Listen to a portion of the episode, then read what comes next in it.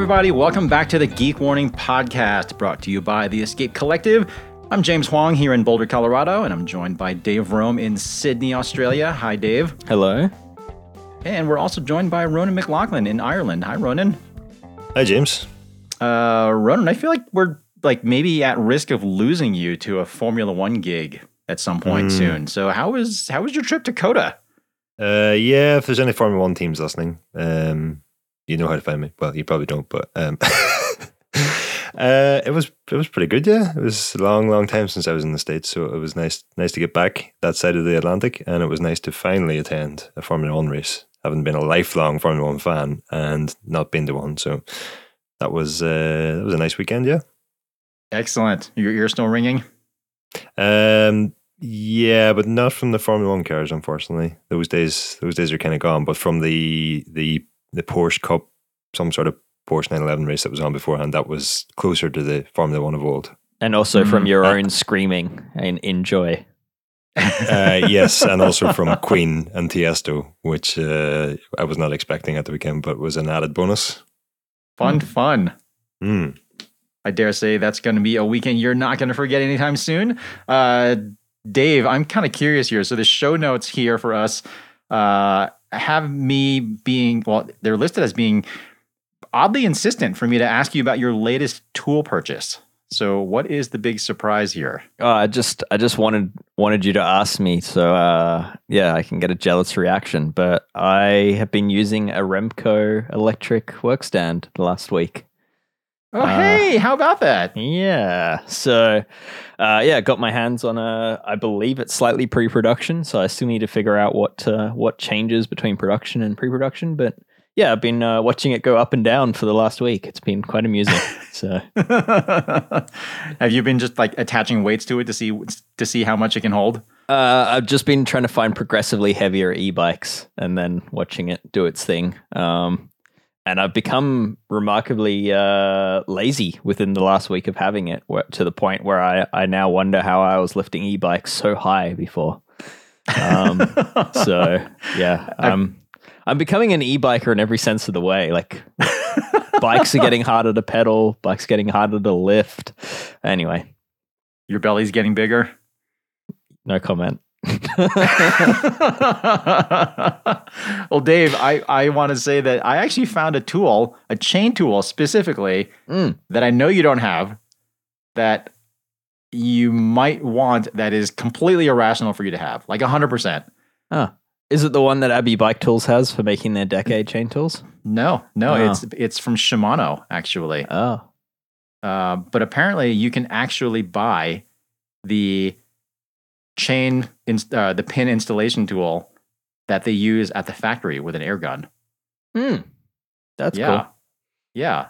It's like eleven hundred dollars US though, and Mm. obviously very very niche application. Um, James, But, uh, y- you you have a responsibility not to tell Dave about things like Mm. this. uh, you know, the, the thing is, Send me a I- link, I know Send it, me a it- link. it doesn't matter if I mentioned it or not Yeah. because Dave is going to find this sort of thing at some point anyway. So, someone, this was on a Facebook post that I saw, and someone actually mentioned Dave, uh, and it, there he was going to find it at some point anyway, Mm. and he is going to find some reason to try and own it. Yeah, when I did the And factory ma- tour of Abbey Bike Tools, they were uh, kind of hinting at that. I that the decade that they do is is a very good chain tool, but what they use to make the decade is is is even better, and that I should be getting such a hydraulic uh, press to to size chains. Um, I did consider it, uh, but but there are there are other things that uh, I I could use more readily before such a thing. So. I Like thought you were going to say food there are limits. yeah, food and mortgage payments and that Yeah. sort of thing. Uh, Ronan, I don't think there are limits. I just I think there's there's higher priorities, like a lathe or a mill or a larger workshop to put them all in. I, I was going to say, Dave, even if someone gave you a lathe and a mill, where would you put them? I I don't have a lathe because I don't have the room. So otherwise, I would have found out figured out how to buy one by now. So anyway, Okay. All right. Well, uh, I guess we will stand by to see how much further Dave will be depleting his own bank account in the near future. But in the meantime, we've got some cool new tech news to talk about today. Uh, we've got some new bikes from Merida, Polygon, and Focus. Uh, Campagnolo's got some new road wheels, uh, and parent company of Wiggle and Chain Reaction Cycles, two big, huge online retailers. Uh, they're suddenly in a world of trouble after a, uh, well, after a pretty sudden 150 million euro funding line that they had basically evaporated. Uh, we're also going to talk about whether road bikes should maybe be a lot more compliant than they are currently. Uh, we got a few, well, we've got a fun new geek warning segment that we're going to try out today that may or may not result in some yelling amongst our panel here. We'll see. Uh, and we'll wrap up with our usual PSA, and one that I think should be particularly timely given the shortening days for those of you in the Northern Hemisphere. Uh, first, though, we've got a couple of items for the corrections corner this week. Um, I can't remember if it was last week or the week before, but we were talking about those new uh, kind of prototype road shifters from Ingrid Components. Uh, and we were talking about how they had lights built into them. And it turns out they are not lights. Dave, Oh. they're not lights. What what are they? Uh, there is some sort of fitting. If you look closely, they have a Shimano cassette spline built into the outer outer per, uh, outer diameter of them. So it's just They're cassette holders. maybe I don't know, but it's They're- some sort of mechanical fitting. It is unfortunately not a They're light. socket holders for your cassette tools. Yes, maybe, maybe you can you can plug your Crombie in there. Oh. Do we know what they are? we don't know what they are. You, uh, I don't know what they are. It, it looks like just some sort of way that they. I mean, they they use that spline pattern in their rear derailleur too uh, to attach the pulley wheels on. Uh, so it might just be some design feature that they use in the construction of that shifter. I don't really don't really know. Mm. Uh, might be a way for them to add some color. That's that's a, an option too. I wonder. Mm. Uh, but either way, it is not a light, which is kind of a bummer because you know there were all sorts of options that you could have there for like making yeah. some sort of face and whatever. But Yeah. anyway, Oh well. not a light. Maybe there's still uh, options to add like a bell to the front or similar, but if it's even if it's just a hatch to service the shifter, I'll I'll be fine with it. okay, okay. Uh, Dave, you've got something for corrections corner too, I believe. Don't you? Do you not? Well, less of a corrections corner, but uh, a, a friend of the podcast, uh, Dave Muzz in uh, in Sydney, he was uh, listening and he was surprised that uh, neither you, James, nor I could explain the DT Swiss wheel lineup nomenclature. So, in, in terms of the the E versus the ER versus blah blah blah blah blah. Uh, and he, uh, so he quite smugly sent me a, a document that explains it. So I thought I would do just that.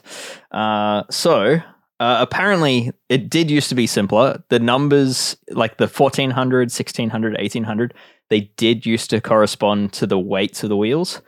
DT Swiss don't do that anymore because of all the different uh, wheel diameters and axle options and various other reasons.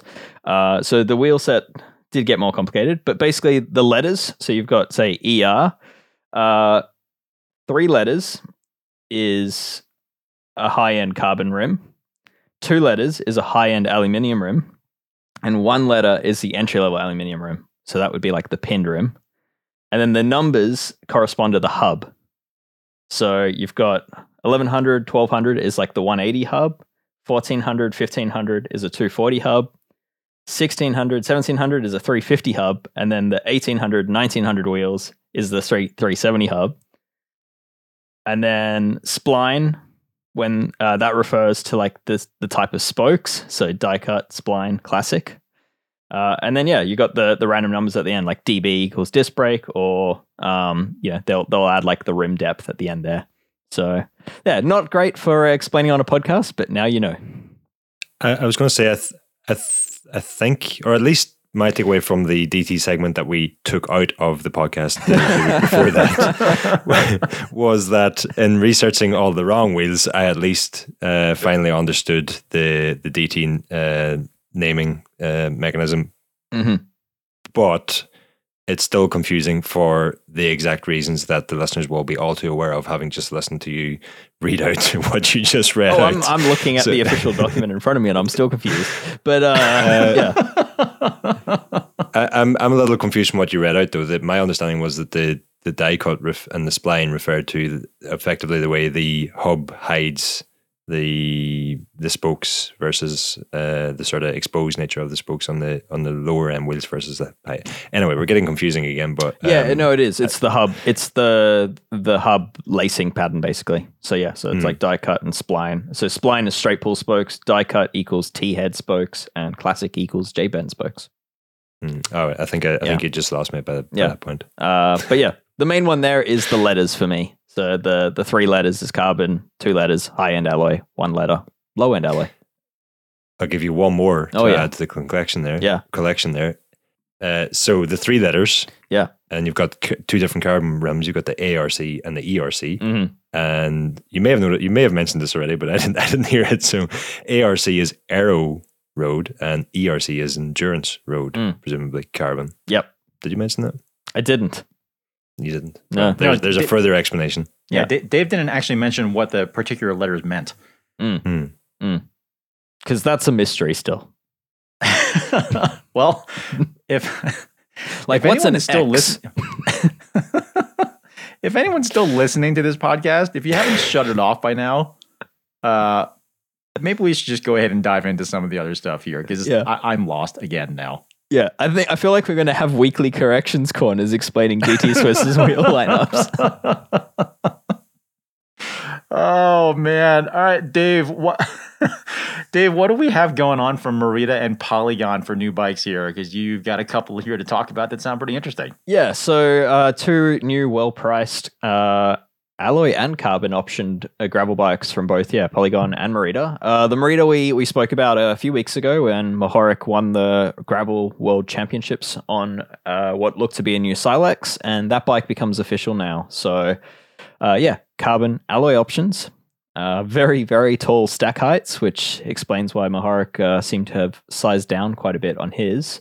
Uh, it's got internal cable routing through the headset. Yay. Uh, room for 700 by 45 millimeter tires. Uh, yeah, fender mounts. It's got a front derailleur mount if you so wish. And they've slackened the headship angle to 69.5 degrees, which, uh, yeah, overall it looks kind of like a, uh, almost like a Canyon Grizl esque kind of bike, a bit more adventure Uh, it looks good. And yeah, being Merida, you can't have it if you're in the USA, but in other markets, it represents a good value option. Yeah, because Merida is kind of like Giant in the sense that they make their own bikes. Um, so I, I would imagine, I believe Merida makes bikes for other brands as well, and I would Mhm. imagine that like Giant, they have some agreements in place that keep them from completely undercutting others. Um, Yep. But their bikes usually are good value.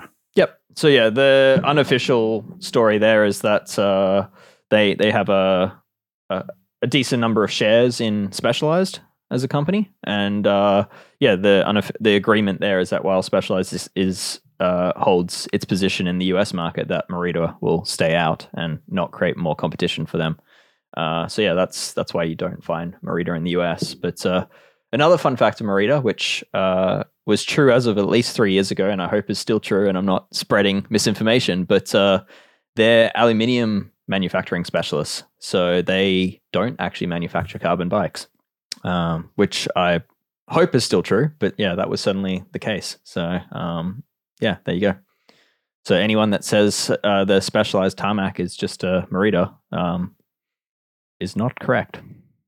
Interesting. So that makes me wonder who's making the carbon bikes for Merida then. Yeah, var- various contract manufacturers. Hmm. Okay then. Yeah. Uh, all right. What about this Polygon then? Yeah, so the Polygon, uh, even crazier value, generally speaking, because uh, Polygon is typically in most markets sold consumer direct. Uh, uh, Tambora, so it's a kind of a flip chippable gravel bike. Uh, it's Polygon's first carbon gravel bike, and yeah, you've got uh, geo adjust flip chips front and back. So there's one in the chainstay, there's one in the fork, kind of a bit like what we've seen with Rondo in the past, or say 51 has the assassin which has a similar thing going on as well. Uh, and yeah so to change the wheels you do need to start like uh, swapping brake mounts as well if you want to swap between say a road wheel and a big gravel wheel. So it's not the sort of thing that you'd do five minutes before a ride. It's probably more a slightly set and forget kind of thing. But uh, yeah there's room up for uh, up to a 700 by 45 mil tire again. And uh, prices start from US eighteen hundred dollars for the carbon version, uh, and a rival AXS bike uh, is US three thousand dollars, which is pretty impressive again for a carbon bike. Uh, probably what stands out most to me here is that uh, it looks to have been beaten with the same ugly stick as Bianchi's gravel bike. It's. I I was just gonna say, I'm looking at a picture of it right now, and it's it's not really the most elegant looking thing. Uh, and the other thing, it it does have a ton of mounts, Mm. which uh, I think from a practicality from a practicality standpoint is certainly fantastic.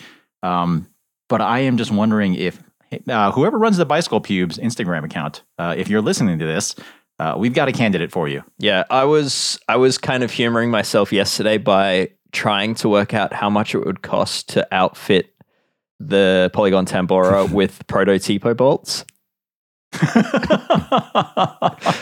I got up to like a couple of hundred bucks, and I was just like, "Oh, that's yeah, never mind." Um, so It's um, it, it it looks to me like after you've spent an, an, a large amount of time figuring out exactly which flip chip setting you want to land on Mm. or f- set, settle on, uh, you then have to work your way through all the different mounts and decide exactly where you want your your bottles and bags and all So many options. and options. Yeah. Mm. yeah, uh, Could be a long time before you get riding this Which bike of after the which it. of the four spots on the down tube should you put your bottle cage?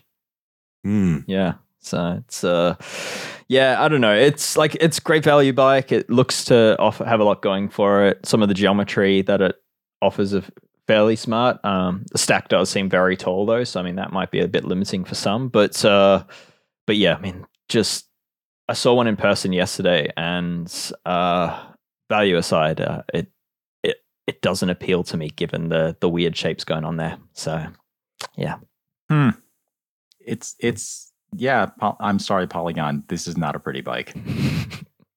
no, no it is not. So uh, Ronan, were you going to add something? Yeah, I was going to say it's perhaps you know looking at it, it, it- a main part of the aesthetic there is just that kink in the top tube, and you know, presumably part of that is just a function of such such high stack at the front. You know, and you Yeah, um, I believe so. What I was told is the kink in the top tube was a design choice to make it um, resemble the mountain bikes in Polygon's lineup. Like it's kind of a design cue of Polygon's mountain bikes. So, um, but then they, uh, yeah, uh, that doesn't explain some of the other weird kinks in Hmm. the bike. no, there Yeah. there there's obviously other ways you could do it as well, Yes. but I think when you've got that much stack, um, you, you have to account for that somewhere when you get when you're going to get sloping to the seat tube. Yeah. Yeah. So, um, and then yeah, some of the other weird bends and stuff are the result of like you know flip chips in the the chainstays, for example, as to why they've dropped the chainstay um, right at the dropout. But even still, it's uh, yeah, I don't know. Bianchi's not not a not the gravel bike I would have copied. well, uh, uh, well, I guess something that does look quite a bit more elegant to me, at least anyway. Um, Campagnolo's got some new wheels. Uh, Ronan, you looked into these. What are what do we have here?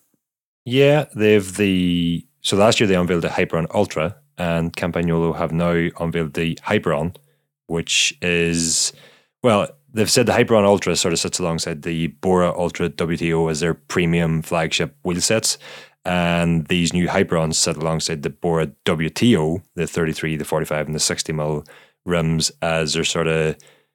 I don't think mid range is the right term, but certainly tier? lower than that. Second tier, yes, that's Yep. probably the word I'm looking for. Uh, specifically, they are 37 mil deep rims, 21 mil internal. They haven't actually said in the press release, but I believe it's a 27 mil external rim width because it is the same rim as used in the Hyperon Ultra. Um, the main differences are alloy hubs versus the, the carbon hubs in the in the Ultras, and you're also going to miss out on Campagnolo's CULT uh, ceramic ultra whatever bearings they are. Um, but yeah, they're 1340 grams, so effectively only 100 grams heavier than the the ultras. Um, but they save you something like 800 pounds, if I remember correctly, versus the ultras. So um, yeah. Uh, It'll, it'll be up to the listener to decide if that 100 grams in the ceramic bearings is, is worth all that extra cash. Um, but they're certainly by no means a cheap wheel set because they are still £2,300 or $27, $2,800 Is- for those listening in the US. Is the rim still using that kind of straight out of the mold gloss finish?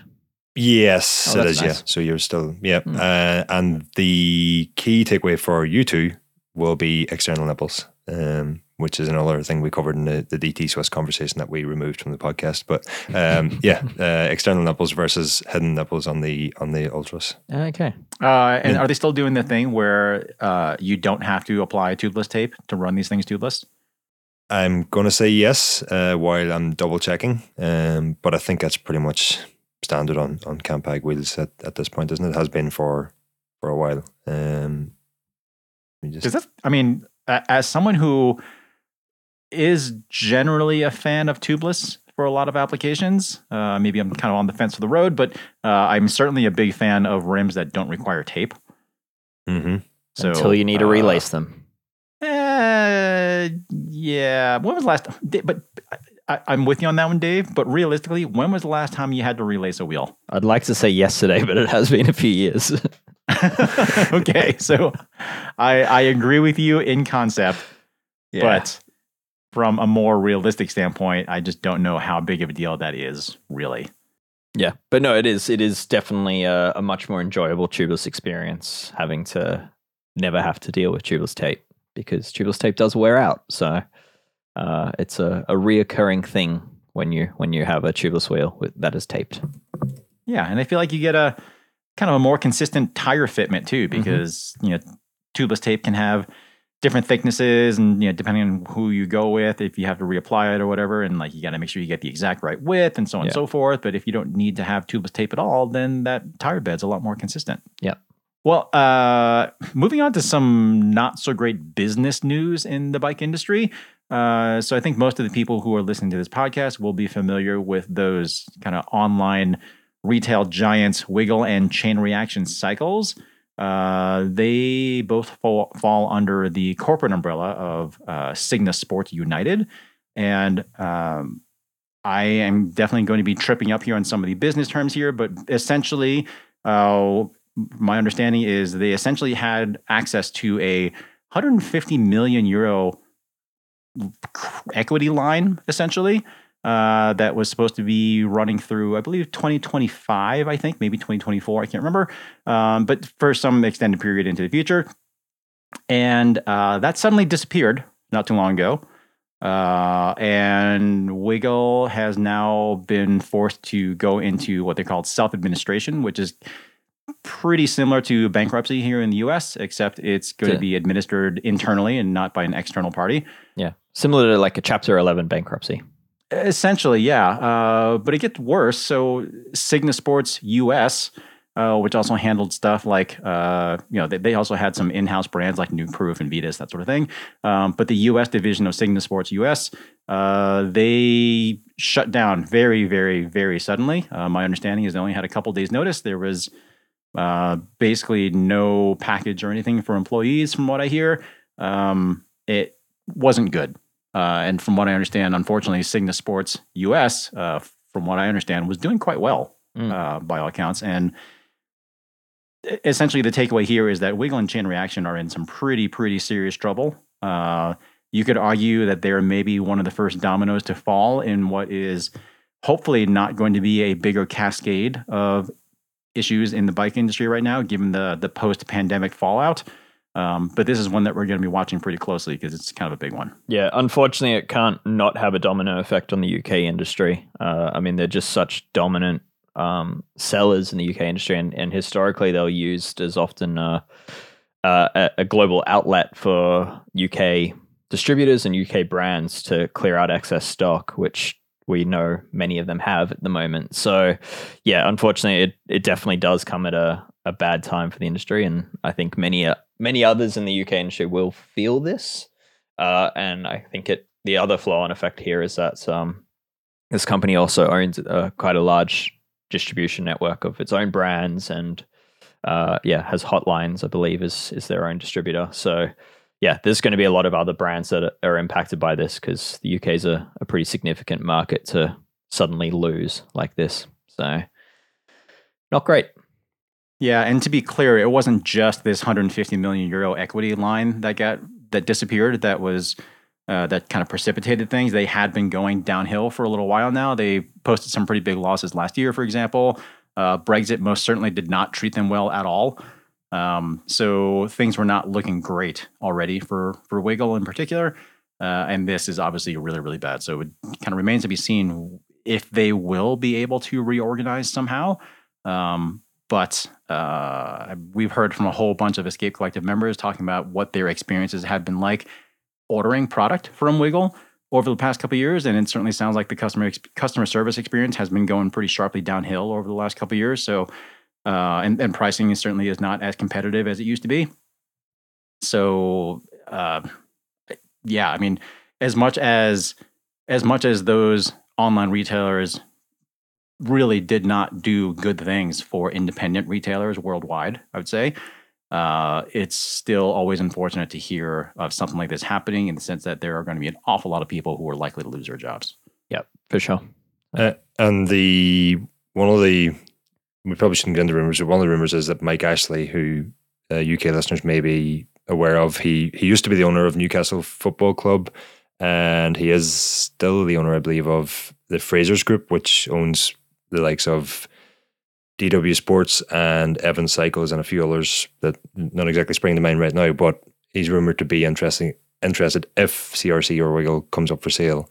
Uh, he's a he's a potential buyer, which I mean maybe it's from the Newcastle United days, but he's he's not exactly uh, a favorite figure in, in, in the UK business scene. Put it that way. Interesting, interesting. Yeah, uh, for me, like I, I mean, I kind of have a I wouldn't say a personal connection, but I used to suddenly order from Chain Reaction Cycles quite a bit. Um, you know, maybe eight to ten years ago, uh, and used to, you know, I, I, knew they were a big thorn in the side of the Australian bike industry because they they were selling huge amounts, and I know Australia was a very very critical market to that business at one point. Uh, and various things happened that kind of eroded their success. Uh, like Australia changed its policy on imports and brought in GST for anyone selling over, I think it was eighty thousand dollars of goods a year into the country. So all of a sudden GST was applied, and then pretty similar timing, both Shimano and SRAM brought in global pricing strategies and global distribution um, policies that basically meant chain reaction cycles and Wiggle couldn't sell Shimano and SRAM components outside of its UK market. Uh, and I think stuff like that has has probably really worn on them over the years. As you know, they, they took on a lot of investment at right around that time when they were selling globally and being this big dominant global player. And since then, they've had to refocus on almost focusing on their own house brands and, and clothing um, and really trying to be dominant there. And it's just, it's not the same market as being able to sell everything to do with a bike. So, yeah, certainly a, a harder market than it used to be. It's not the same market, but like brands like Prime and Vitus that I'd be aware of, they've yeah. they've come a long way, and yep. um, you know, it's it, obviously very worrying times for um, anybody who works at, at Vitus. North America is obviously, and they only just moved into North America like less than a year ago. Um, so yeah, uh, you know, but for customers who currently have Vitus bikes, I'm sure they have a lot of question marks on that at the moment, also. Yeah, and and Nuke Proof and DHB and yeah and Prime Wheels that you mentioned, like there's some really good brands there that they that they created effectively and that they own, and it'd be a, a real shame if those were to disappear. Um, so yeah, fingers crossed these brands can find a new home or find new funding to continue. Yeah, I mean, I I don't know enough about how those brands operate and how they're uh, you know, like the R and D and marketing and that sort of thing. I, I would have to imagine all of that stuff was pretty heavily intertwined. Um, but even if the company is not really able to reorganize and they need to sell off pieces of it, you know, it, uh, is it even the sort of thing where a brand like Nukeproof or Vitus could even be sold off at this point, given how how ingrained they are into that whole corporate structure? I'm not really sure. Yeah. Um, but yeah, I hadn't. I mean, I, will admit I haven't ridden either uh, bikes from either one of those brands, but from what I understand, they were pretty good. Uh, certainly very good value. People mm-hmm. seem quite happy with them, uh, and it it definitely would be a shame if they if they went away. Yep. Anyway, one to one to watch. I mean, this is this issue is not going to resolve itself overnight, so we'll no, surely report no. on it again. Uh, well, in uh, somewhat more uplifting news, I guess from the tech perspective, uh, one last new bike that we're going to talk about is this new Focus Izalco Max from that German brand. Uh, it's Focus is part of the the Pon conglomerate. Uh, it also includes brands like Cervelo, Santa Cruz, Cannondale. Uh, they have just announced this new Izalco Max. Uh, I think I think it's fair for us to call it like a semi-aero all-rounder. I guess uh, it's a road racing bike. Comes with most of the usual claims. Uh, you know, it's got truncated airfoil shaping. Focus says it saves like six and a half watts or something at 45k an hour, and I guess that translates to about an hour, or translate to an hour, translate to about a minute 45 at over 45k. An hour would be really impressive. Yeah. Uh, compared to the previous version, uh, Focus is also saying it's about 15% stiffer at the BB, not quite 10% stiffer at the head tube. Uh, weight's about what you'd expect for a bike like this. Uh, that, there's two versions. The higher end one is supposedly about 865 grams. I presume that's for a medium. And then the second tier one comes in at about 1050. Uh, what I find particularly interesting about this whole thing is that Focus is quite open about the idea that this new Izalco Max is less comfortable than before by a fairly significant margin, at least for the frame itself. They're saying something like 48% or something. Um, which kind of leads me into what I want to talk about for this week's uh, on our minds and over the heads of our families segment. Because uh, previous episode we talked about Lauf recently announcing a road bike that was all about compliance. They're making a big, big deal about that. Uh, and I just got back from visiting a smaller custom carbon builder, uh, Argonaut Cycles, up in Bend, Oregon. And that's a brand that has always put a huge, huge emphasis on ride quality and comfort.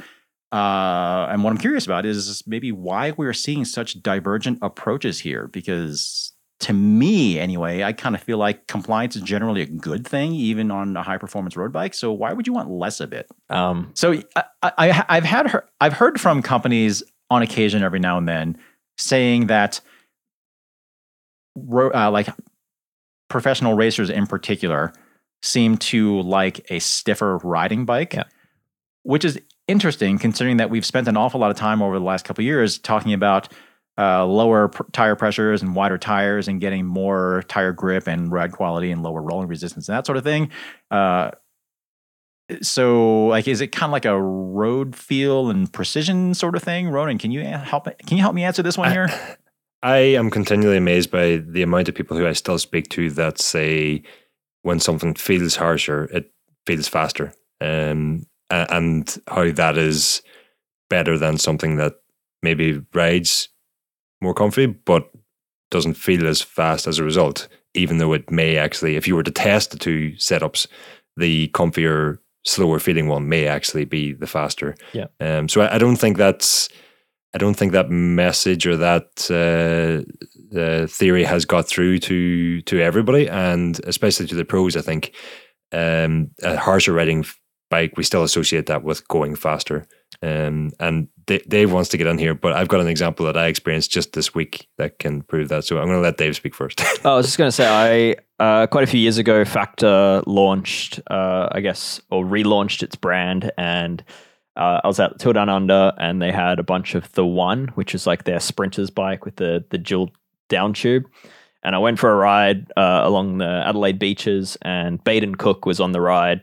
And I was remarking to him, I'm like, wow, I'm actually really impressed by this bike because it's actually more comfortable than visually it looked and that I had expected that such a sprinter aero focused sprinter's bike would be, and that's really great. And he his response was immediately, "Oh yeah, we're fixing that. We're going to get rid of all that comfort. We're going to make it as stiff as it can be because that's what you want out of a sprinter's bike." And I'm like, "Oh, okay. I, I didn't. That's not what I was, you know, suggesting here, but okay." Um, so yeah, I think it's there's definitely, as you say, James, there's that element that uh, suddenly the racers and and more traditional sprinters uh, consider like a excessively stiff bike to that that immediate snap of response to to equate to speed. Um, and I do question whether that's actually any truth to that. But Ronan, Yeah, it, um, it, it reminds me of the latest Trek Madone. The launch around that Trek were making a lot of um, noise about the compliance and the comfort that they've built into that bike. And I sort of asked engineers, I can't remember exactly how it came up, but the one point that sticks out in my mind is their theory, if I remember correctly, was that, you know, getting to a finish line fresher means that you're better able to get to the finish line first. Um, but the big challenge is how do you actually measure that? How do you prove that it is more comfortable, even if it is more compliant? Does that does that mean it's going to be more comfortable? Where does the compliance have to be? And as such, my takeaway from that conversation was that actually the the marketing around making a comfier, more compliant, and thus better bike for the rider because the rider's less fatigued is much more difficult than first of all weight because that's you know we know that's incredibly easy to market if a bike is lighter than the previous version job done. And then aerodynamics is somewhere in between and that a bike can be faster it can be wind tunnel tested and you can almost test it. You know you can there there are stories of of tricks being done in wind tunnel to to make even slower bikes look faster and, and it all depends on the way you test it. But the point is you can make a bike uh, more appealing by demonstrating that it is more aerodynamic. It's very difficult to make it more appealing based on comfort because there isn't really a metric around that that Yeah. you can easily give. Yeah. The, the the one thing I keep coming back to, and this is something Josh Poertner often um, hits on, is that uh, they can now model for for race outcomes and for um, yeah for speeds. Hmm. They so that you know they have the model for rolling resistance and aerodynamics and weight and how that all factors into the end result. Say up Mount Ventoux or or you know on any given stage, and they can get within you know seconds of of the actual outcome. Uh, the model does not account for stiffness doesn't come into it. Mm. So, and that for me is quite telling that, you know, it's it's not it's clearly not enough of a performance metric to affect the the outcomes of of the mathematic model. Or is it not enough of a performance metric, or is it the sort of thing that is just it's just very difficult to model? Perhaps. But surely the model would be flawed and coming up with uh, you know, differences between reality and modeling if if it were a a big enough factor. My my when I, I've heard that J- Josh said that a few times as well, and obviously the model being so close to the actual result proves that there is accuracy there. But the question mark for me is that you know the the model also can't account for cornering and descending and you know Yeah. th- those things where actually stiffness can play uh, a major a major role. So um, yeah, I, I can see both sides of that argument. Mm. I guess for me, I, I mean, I've definitely been more and more of a proponent of uh, kind of more compliant, softer riding bikes uh, as, as as I advance in age, particularly. Um, but it's not even just that. I, I I've always uh, well, I, guess- I guess I've been steadily coming to this conclusion that those softer riding those softer riding bikes also have a big advantage in terms of traction. Mm-hmm. Um, Mhm.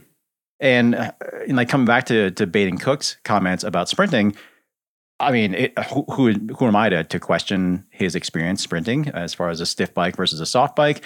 Um, but you know, Ronan, I mentioned in the show right at the beginning that you were you were just in Austin at the F1 race, and you know, Formula One cars, as far as automobiles go, are pretty much the tippy top of the technological pyramid, right?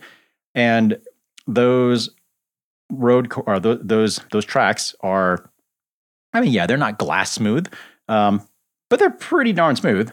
And suspension is still a very, very, very big element to how well those things perform. And granted that you got four wheels instead of two.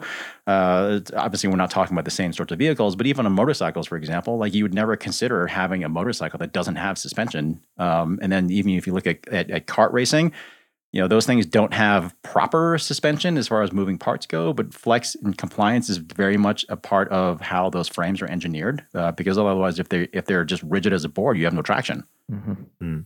Yeah, I mean, Austin's probably a bad example for that, and there's a whole lot of controversy Uh, yeah, around yeah, okay, yes. but, relatively speaking but yeah, how those cars ride the curbs, but also you know uh, perform under braking and accelerating is actually one of the key components that goes into lap time, uh, and that all comes down to compliance and stiffness and, and getting the right balance. And obviously, a balance in the bike is also what we're looking for. Too far in Yeah. either direction Yeah. is going to be a problem. You know, too stiff isn't going to be nice descending either, and you know, too compliant.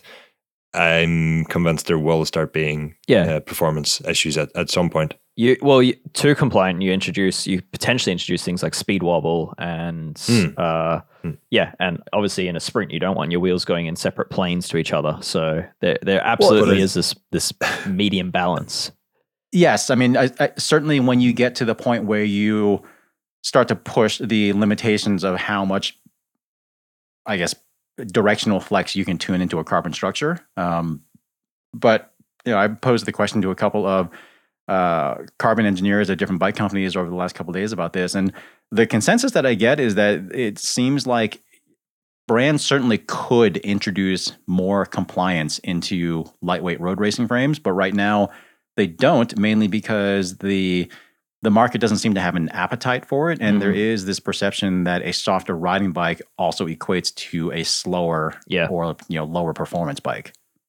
there is something about getting on a, a harsh, stiff bike that if you want to roll out your driveway and have a good time from the second you Yeah. push on the pedals, you need a stiff, harsh bike to have that good time. If you want a bike that's maybe actually faster, it, it maybe doesn't feel all that good. That you don't you don't get the same initial response or acceleration Yeah. sensation that you do from a very stiff bike. But but again, I mean, I think it's important to to not conflate things like bottom bracket and head tube stiffness with like a vertical compli- a vertical compliance. So if you are able to have a frame that maintains that level of BB and head tube stiffness, but also give you a lot more ride comfort, then it it's it's just a little perplexing to me why that wouldn't be a desirable thing. Because I remember I went to the Canyon Ultimate launch last year, I guess it was. I can't remember exactly now.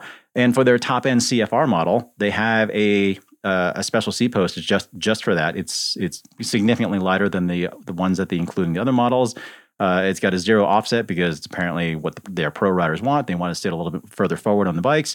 Um, but they also got feedback from their pro riders that they wanted a stiffer ride. So that seat post, uh, I can't remember what the description was that they said, but it was basically like kind of ridiculously stiff. Like that seat post just doesn't bend. Um, which again, I mean, having having tested that version of that bike and then uh, the entry level version of that Ultimate, uh, I mean, the, the seat post on the entry level one is definitely more comfortable. And I think that maybe gets to why it might not be all that um enticing for some brands to offer more compliance is because it either requires a different seat post, like the example you've just given, James, or it requires, you know, different carbon layups or different waves in different areas and a whole lot more uh, complexity, and complexity equals cost. Um, so I think perhaps that's sometimes um, part of the challenge there. The example I was going to give earlier was uh, I've got the lightweight Obermayer Evos in for review at the moment. Um, and I also have Colnago V4 RS, which comes equipped with ENVE 3.4 SES wheels, if I remember the name correctly. Uh, and obviously, Slumming it, hey? 28 mil tires. Yeah, 28 mil tires, tubeless, all the all the modern uh, quirks, and you can obviously run those much lower pressure. Um, but then switching to the lightweights, such a narrow rim, I well, at least I believe I had to move to a narrower tire. Uh, and with a narrower tire, then if I'm going to follow some of the online calculators in terms of pressure and that, I end up at much much higher tire pressures. So a stiffer wheel with a narrower tire and higher pressures, higher pressures than even the ENVEs can hold because they're hookless. Mhm. Um, tr- absolutely transformed the sensation of riding that Colnago. And I'm not even going to say it was in a good or a better, good or a bad way, but I can tell you by the time I got home after a 90 minute ride on Irish roads, it was not a nice sensation. Um, but 10 years ago, when I was racing full time, I distinctively remember going from Dolan bikes in 2012, which had a the the RS in those days, like this is over a decade ago, was a very stiff bike, had a similar ride feeling, had similar sized tires. You know, I was probably running higher pressures, but on the same roads, and you know, hands and rear end were numb by the time we came home. And then a year later, when we moved to the the Vitus, the first of the the, the modern after Chain Reaction took over that brand, um, and the it it was a funny thing because when I was asked about that bike back then, I, I you know being a being a pro or not pro, but being a, a sponsored rider, you couldn't really say bad things about about the bike. Uh, so I used to just say that it was the most comfortable bike I'd ever ridden, which was true, uh, but it was not what I was looking for in those days. Um, and and that was kind of what I was reminded of when I when I moved to the lightweight with narrow tires this week, just how harsh and how stiff a ride we used to or I used to think was much faster and much better and Yeah. much more desirable, Yeah. and how much I hated it ten years later. Yeah, this is this is an area where cross country mountain biking went through huge development over the last five ish years. Is that they they actually started doing time testing, legitimate time testing with power with power and heart rate and other metrics, uh, and you know working out the the stress on the body. And they figured out that a, a heavier dual suspension is is almost always faster and more efficient off road uh, versus you know the hardtail that always felt faster because you're out of control. So yeah, it's um I, I feel like the road space is still learning this lesson and and unfortunately I think in some cases it's kind of repeating the the lessons. You know, it wasn't what ten years ago Cancellara was predominantly, you know, often riding like a Domane and doing a lot of seated attacks on that quite a comfortable bike. And I, I feel like we're kind of slowly coming back full circle to to riders picking a more comfortable bike. So anyway. The I also I published an article last week on a couple of UCI rules that I dreamt up that I thought might help in terms of sustainability in the cycling industry. Uh, and one of the things that I'd come across researching that article were flax fibers and biofibers, so so forth.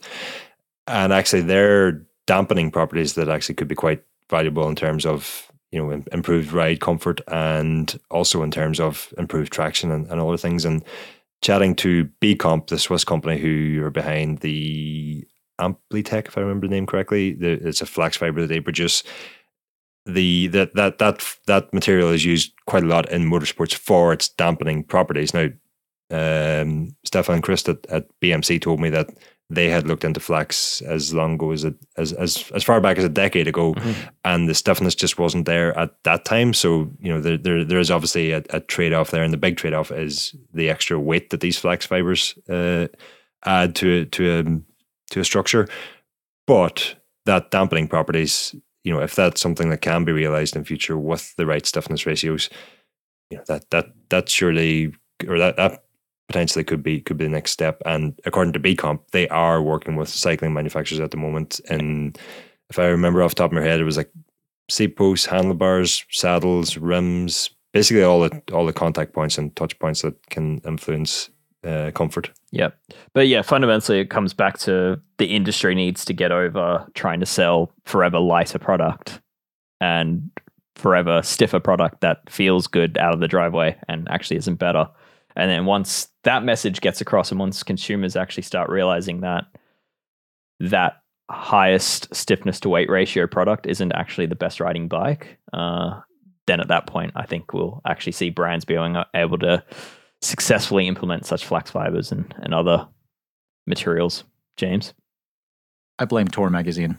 Yeah, and that keeps coming back to my mind as we, you know, 10 years ago Tour Magazine was was ranking bikes purely on stiffness to weight ratio and that encouraged brands like Canyon uh, to create bikes that literally were as stiff as possible and as light as possible without necessarily considering how well they rode. Uh, and yeah, thankfully, I think we're past those days, but I, I still see a few brands still playing that game. And um, yeah, hopefully, hopefully we're getting to a point where they realize that how a bike rides is more important than how a bike tests.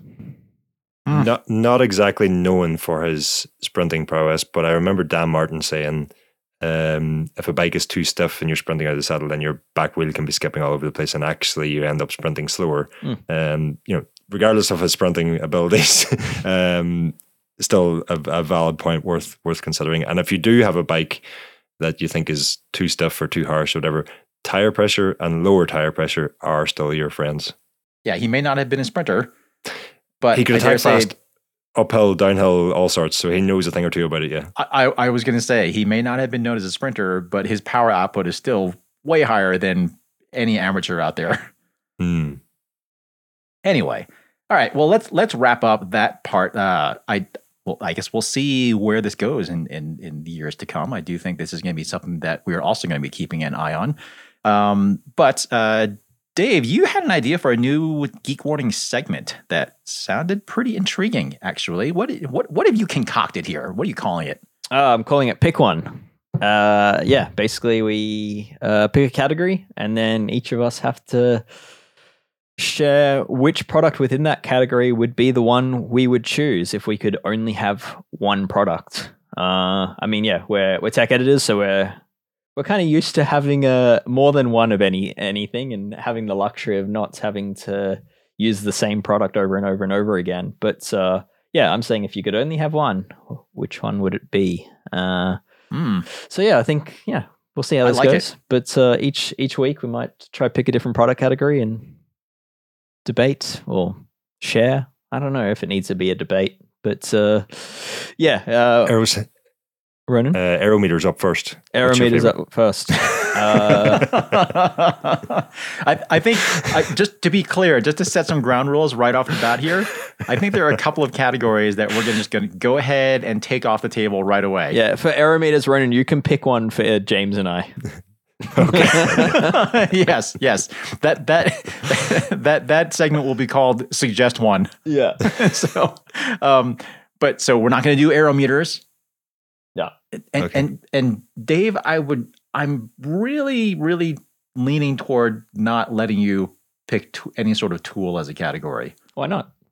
Hmm. It just doesn't seem fair. Oh. I, I think if you want to bring a tool up, you have to buy it that week and then mention it in the opening segment of the. the Oh, we don't the- need to give him any more motivation.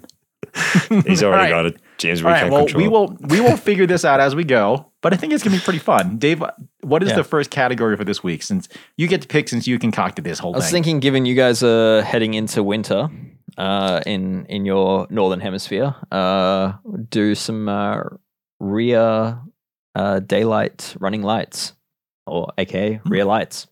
Uh, I, I definitely have some thoughts on this one. Ronan, do you have a favorite that you run?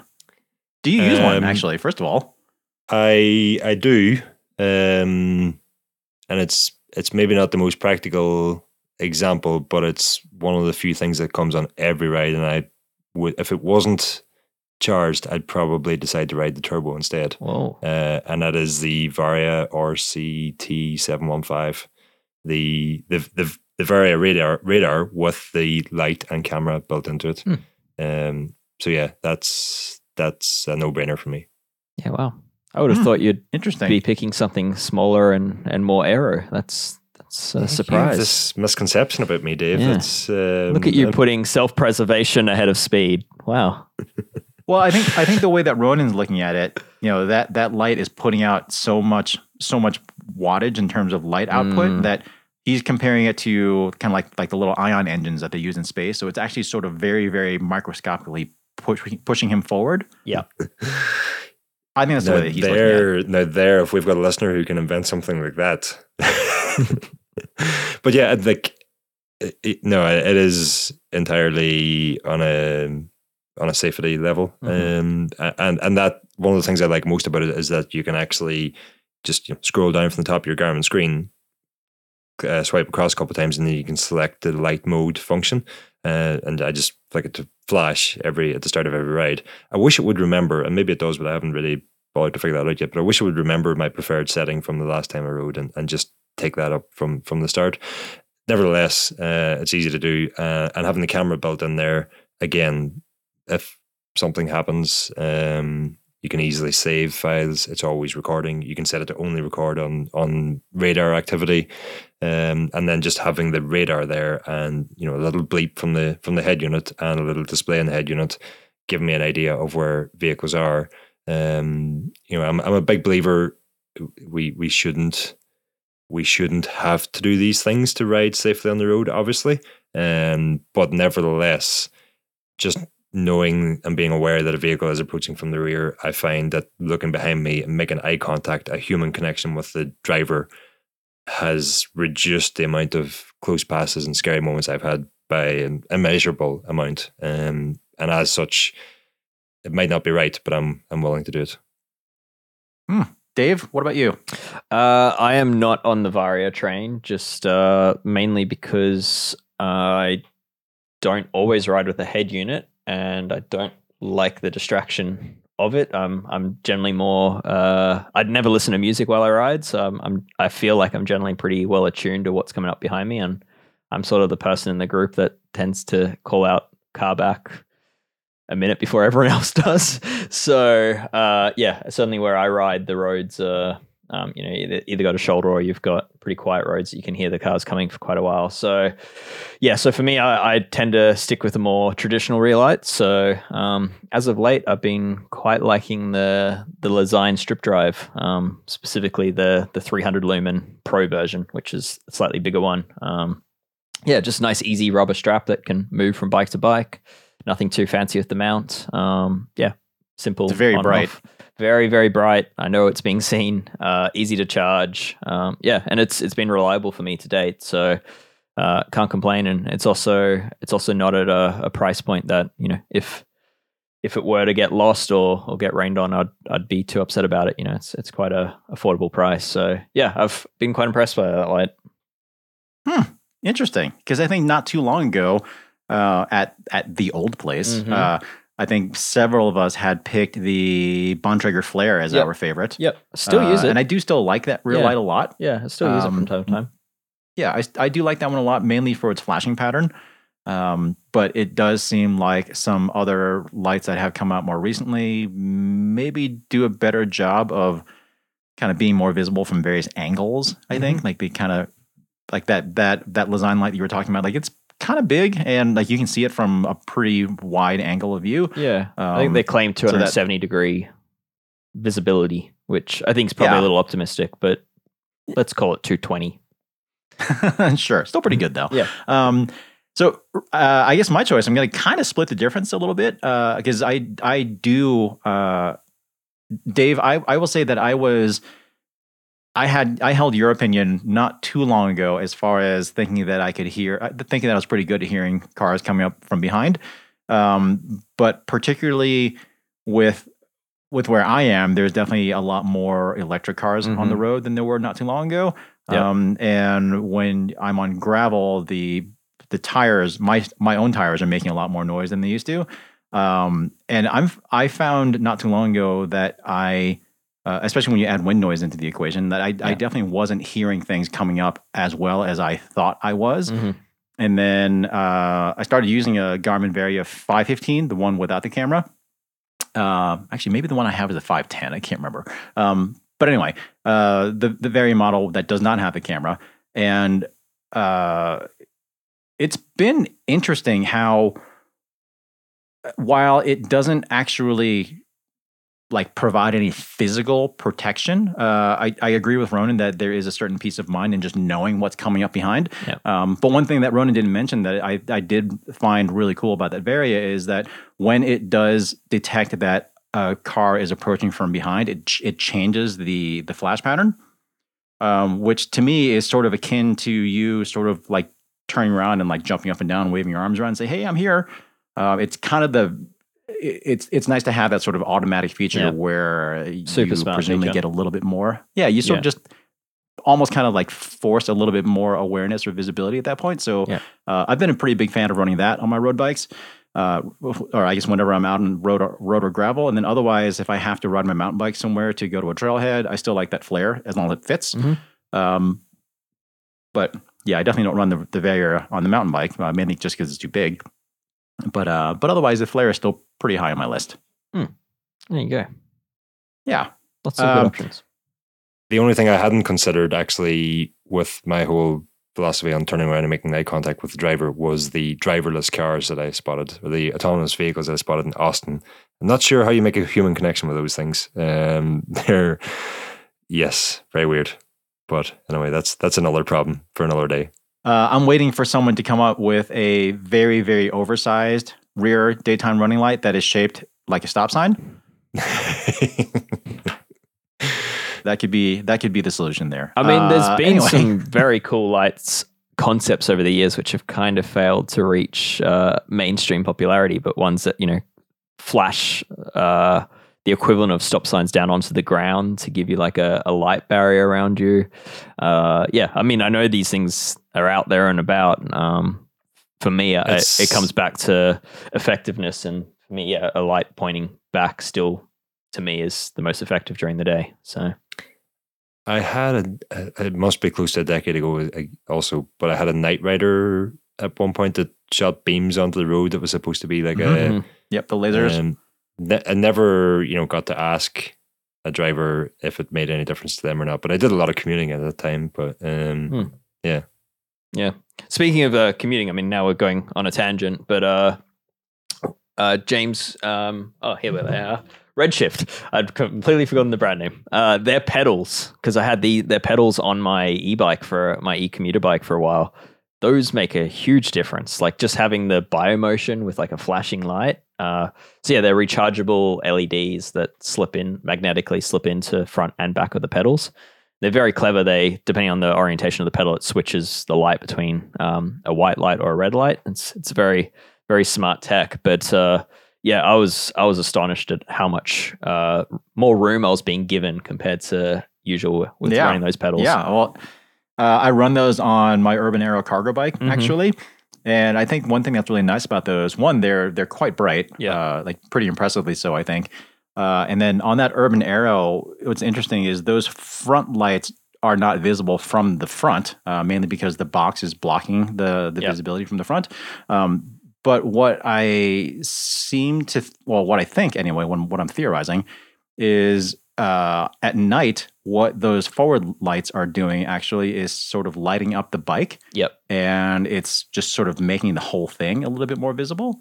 Um, so yeah, I'm with you. I'm I'm quite a fan of those as well. I've been using those for quite a long time. Mm. Uh, I I don't love that there's four things that you have to charge. It No. does at least include a separate four bank USB charger, which is at least make, it makes that a lot more convenient.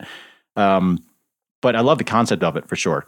Yeah, because it like it sets your width, right? Like it's Yep, that's kind of the flaw of most lights is that they're they're centrally placed. So you you know the the motorist doesn't really see the the width of you, and they you know they can see the light, but they can still get pretty close to you unintentionally. Whereas those pedals basically set the outer perimeter of you as a as a human, and they Yep. just you know they then give that that outer space. Um, yeah, they give space from where those lights are. So um, yeah, it's a cool product. Unfortunately, it's not really attainable on you know a clipless system, and Well, they do they do make a clipless system now, just not really for the road. it's not something you'd use on a performance bike. Eh, not really. No, not no. Um, yeah, quite big, quite heavy, that sort of thing. Still pretty neat though. I, I like those.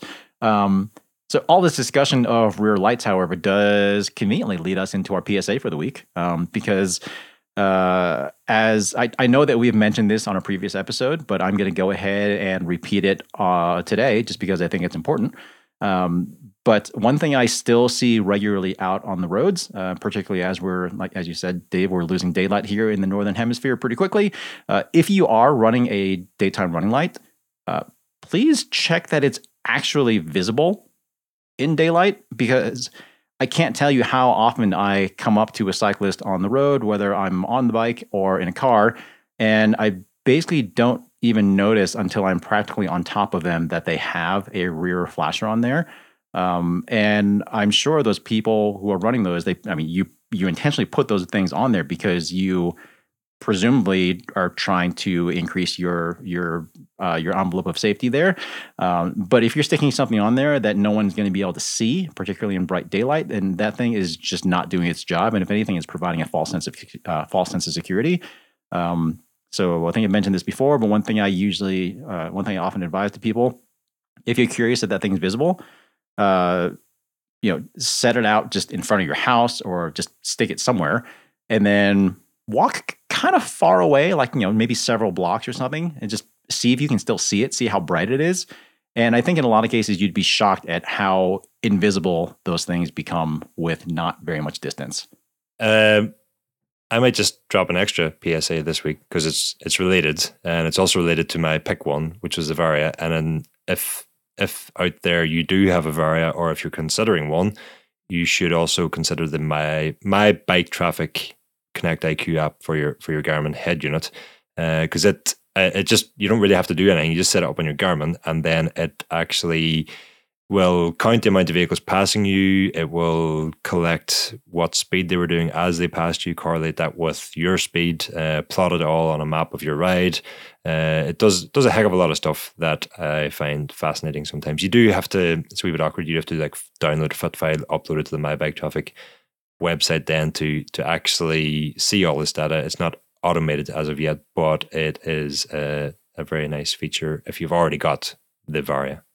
Uh, the five year old in me wants to know whether it uh, counts the colors of the car. I think that's coming in a future firmware upgrade. Not sure. uh, no, I, I I don't believe so. Uh, Dave, sorry to sorry to spoil that one for you. Huh. Uh, that would be very convenient if it did do that because my daughter and I have this. ha- ha- We've we've had this running game for a while now where we where we get points for for pointing out yellow cars that are out on the road. And I will say that she is absolutely crushing me at the moment. and if that app did provide the capability to count yellow cars, that would be very, very, very helpful for me. Um, but yes, unfortunately, it sounds like that's not going to be helpful. Oh well. I I wonder if you can uh, like I don't know import the fit file into AI or something, and it can uh, take it from the That- RCT video and calculate the colors and that. That's that sounds like far, far too much work running. Way, I mean- way too much work. Yeah, it's more like something that's definitely going to happen at some point than than something we're going to have to do. But um, yeah, I mean, we're kind of getting away from it a bit now. But the it's either called My Bike Traffic or My Bike Radar Traffic or something. It's like a Connect IQ app, um, and yeah, it just it like the the fascinating thing I find is just the vehicle count and you know days that are busier, you can see objectively how much busier they are. Um, the one thing I wish it could do, which it actually doesn't, is sort of give you a close pass or wide pass sort of rating or, or score. Um, but yeah, uh, the the not so nice feature that it includes, which is ultimately probably its strongest point, is the passing speed of the the vehicle. And I've had scenarios where you know a driver has really uh, frightened me or scared me or whatever, and I've gone back that evening, downloaded the file, looked at it. You can see as the driver is like 120, 130 meters away, they're doing say 100 kilometers per hour within the speed limit. Uh, and by the time they get within 40, 15, 10, 5, and right past me, they're actually have started accelerating, um, which is, you know, a, not a nice thing to see, but further proof of the sort of assumption I made at the time that that person has done something hateful on purpose rather than through negligence or just not seeing me or something. They've actually seen me and they've actually accelerated towards me as they've actually passed far too closely. Doesn't exactly help with the anxiety when riding on the road. It it does not. No, it does not. Hmm. Well, Hmm. Sorry, that was a bit of a. Uh, we're gonna go ahead and end the show on a, on a good old Yes. downer there, Ronan. Thanks very Have we got much. anything else in that run sheet we could pull out just to end this? Well, anyway, On a brighter note. uh, I hope you did enjoy that new segment. Pick one. Uh, I think we're going to have some fun with that, uh, and hopefully you found that PSA useful, even if it was maybe a little bit repetitive. Uh, a couple of things I just want to remind you of as we close out this week's episode of Geek Warning. Uh, first of all, thanks to all of our members because uh, you are making this happen. So uh, I'm not going to browbeat you about becoming a member if you're not. Save that for another day. Um, one thing I do want to request to everyone, however, is uh, if you have not left, uh, if you have not yet left us a review and rating on iTunes, to please do that. Uh, and we also have some new podcasts that are tech related that I just want to remind everyone of. Uh, Ronan's got his own podcast called The Performance Process, uh, which goes into quite a lot of detail of as far as uh, essentially essentially extracting a lot more speed out of either your gear or your body and some of the stuff that he's been talking about with others has been pretty interesting there uh, and we also have i know we've been talking about this for a couple weeks now but we do have uh, special members only editions of Geek Warning coming up. Uh, we're going to be kicking off specifically with a few Ask a Wrench episodes. So uh, you definitely don't want to miss those. And those, uh, as I mentioned, are going to be members only. Um, so yeah, we've got some pretty good stuff coming up. So make sure you sign up to Escape Collective if you are not already if, if you're not already a member, so you don't miss out on anything. And with that, uh, we'll see you next week. Thanks for listening.